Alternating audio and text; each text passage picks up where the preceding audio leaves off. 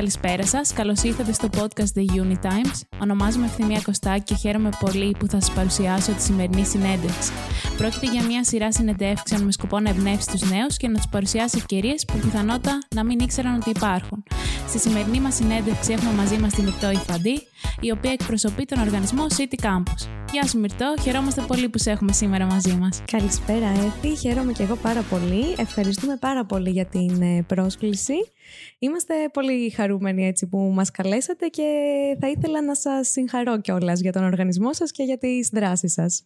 Σε ευχαριστούμε πολύ και χαιρόμαστε που είσαι σήμερα μαζί μας. Ας ξεκινήσουμε λοιπόν σιγά σιγά τη συνέντευξη, μαθαίνοντας περισσότερα για σένα, πώς ξεκίνησες τον οργανισμό, πόσα χρόνια είσαι μέλος. Ωραία. Λοιπόν, ε, εγώ είδα το σεμινάριο δημοσιογραφίας του City Campus ε, σε μια σελίδα στο Facebook, σε μια ομάδα μάλλον στο Facebook. Ε, και έτσι αποφάσισα να κάνω αυτό το σεμινάριο γιατί ε, πάντοτε είχα μια κλίση και προς τη δημοσιογραφία. Έτσι λοιπόν εντάχθηκα στον οργανισμό. Ε, στη συνέχεια αφού γράψαμε κάποια άρθρα σε αυτό το σεμινάριο κάποια δημοσιεύθηκαν, υπήρχε η πορεία των μελών και με βάση την πορεία που κρύφηκε κάποιοι συνέχισαν στον οργανισμό.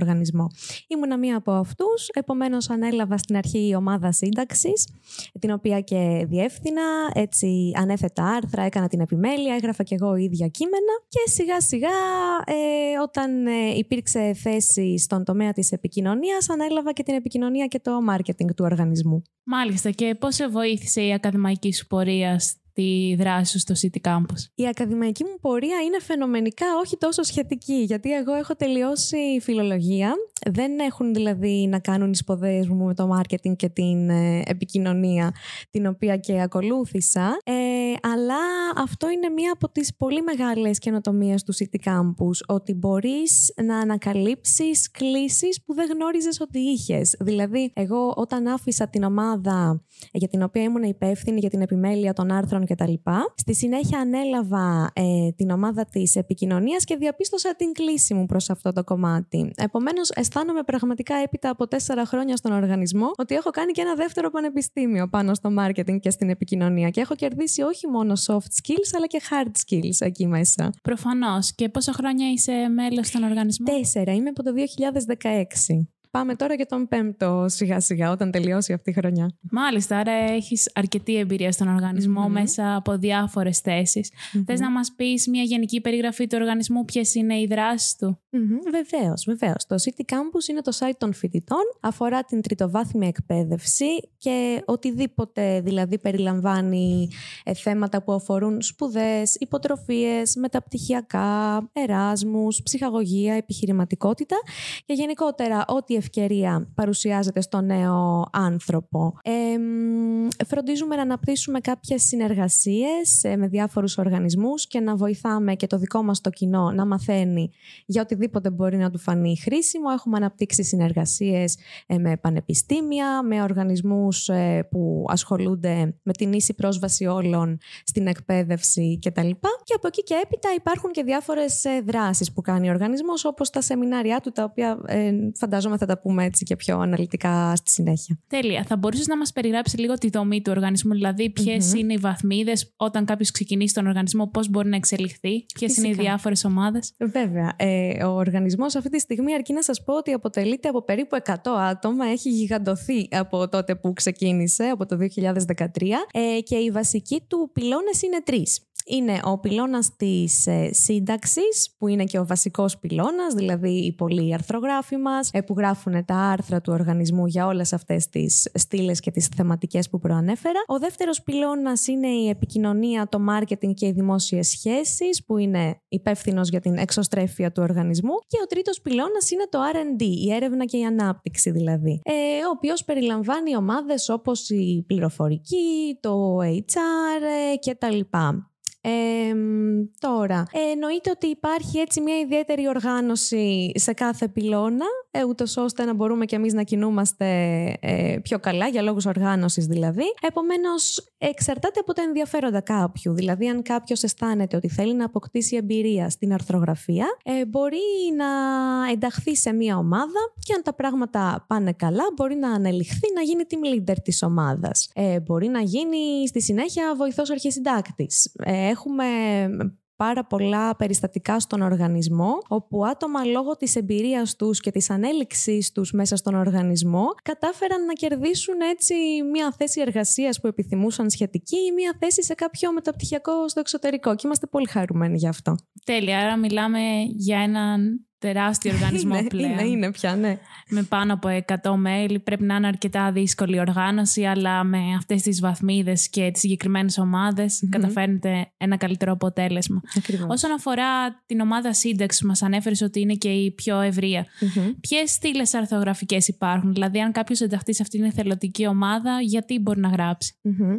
Βεβαίως. Ε, οι στήλες ε, αφορούν κατά βάση την εκπαίδευση, καθώς το site είναι εκπαιδευτικό και είναι και έτσι ο λόγος που ξεκίνησε ας πούμε το, το 2013 ε, επειδή ε, στον ιδρυτή και διευθυντή του site τον κύριο Κωνσταντίνο Πολέμη έκαναν πολλές ερωτήσεις για διάφορα θέματα που αφορούσαν την τριτοβάθμια εκπαίδευση και εκείνος τις γνώριζε αποφάσισε έτσι να το κάνει πιο οργανωμένα. Επομένως μιλάμε για ένα πολύ μεγάλο ποσοστό θεματικών εκπαίδευσης ε, πάνω σε ε, τα ζητήματα αυτά. Από εκεί και πέρα εννοείται ότι υπάρχουν και στήλες ε, ψυχαγωγίας ε, στήλες που αφορούν την ενημέρωση ε, για σπουδές στο εξωτερικό συγκεκριμένα. Έχουμε δηλαδή και ένα επιπλέον project που λέγεται studyabroad.gr. Είναι το παιδάκι, σαν να λέμε, του City Campus, που προετοιμάζει τους φοιτητές που θέλουν να βγουν για σπουδές στο εξωτερικό. Ε, αλλά οι αρθρογράφοι μπορούν να μιλήσουν έτσι και λίγο πιο ελεύθερα μερικές φορές, να εκφράσουν τη γνώμη τους για κάποια ζητήματα. Δίνουμε δηλαδή τη φωνή στους ανθρώπους που θέλουν να εκφραστούν για κοινωνικά ζητήματα, πολιτιστικά θέματα, προβάλλουμε.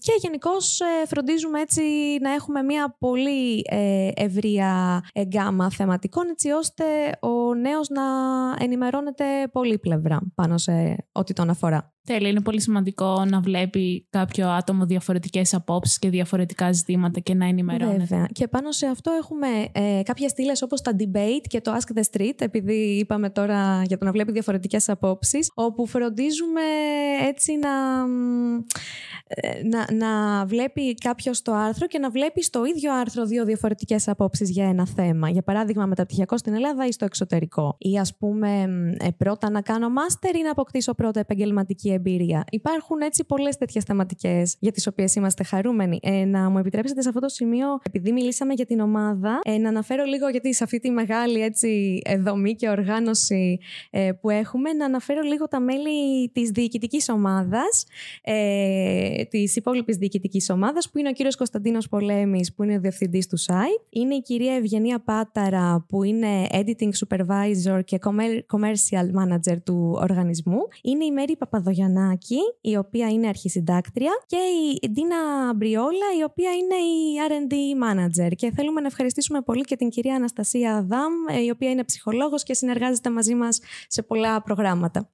Τέλεια, είναι πολύ σημαντικό να γνωρίζουμε και τα πρόσωπα πίσω από τον οργανισμό και τα άτομα που το στηρίζουν αυτή τη δράση.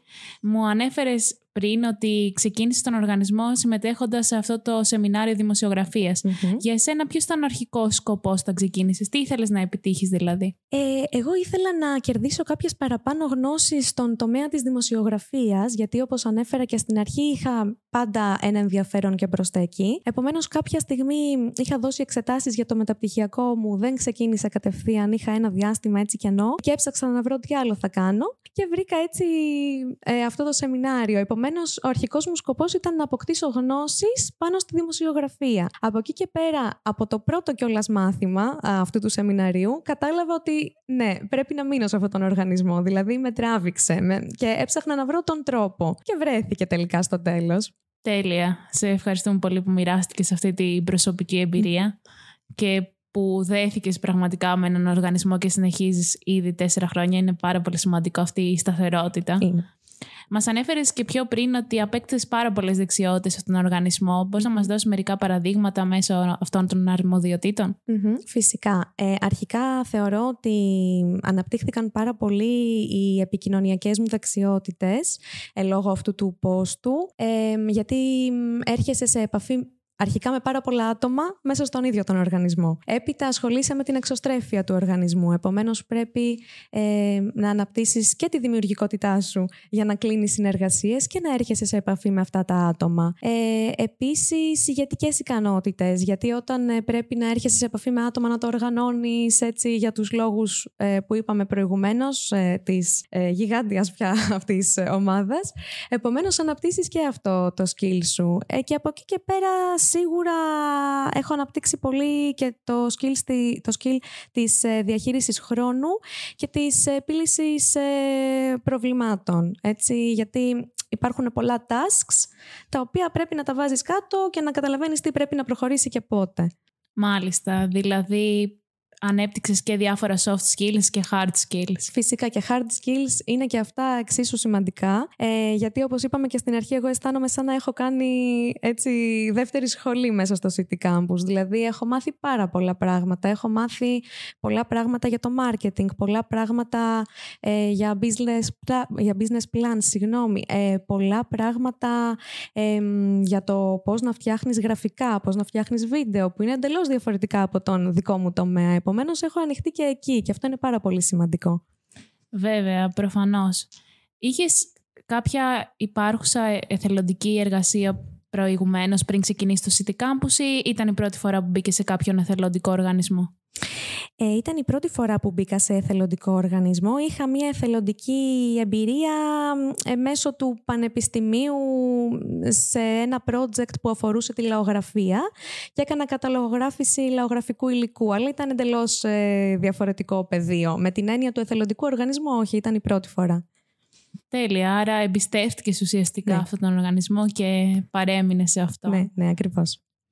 Επειδή το κοινό μας κυρίως είναι πανεπιστημιακό κοινό, νέοι 18 με 25 ετών, κατά τη γνώμη σου ποιες δεξιότητες πρέπει αυτοί να έχουν τη σημερινή ημέρα; Ε, πρώτα απ' όλα θεωρώ ότι θα πρέπει σαν νούμερο ένα δεξιότητα να έχουν την προσαρμοστικότητα και την ευελιξία. Δηλαδή, θεωρώ ότι τα πράγματα αλλάζουν πάρα πολύ γύρω μας ε, και θα πρέπει να βρίσκονται σε εγρήγορση και να ψάχνουν ευκαιρίες και να βλέπουν ε, ε, μέσω της σωστής τους ενημέρωσης ε, να βλέπουν πώς εξελίσσονται τα πράγματα και να οσφρίζονται έτσι τις αλλαγές για να μπορούν να κινούνται και αντίστοιχα. Και έτσι είναι και μια καινοτομία του οργανισμού αυτή ότι σπρώχνει έτσι ουσιαστικά το νέο να να δει τι γίνεται και να ανακαλύψει πού πρέπει να πάει και μέσω του επαγγελματικού προσανατολισμού ας πούμε που κάνουμε.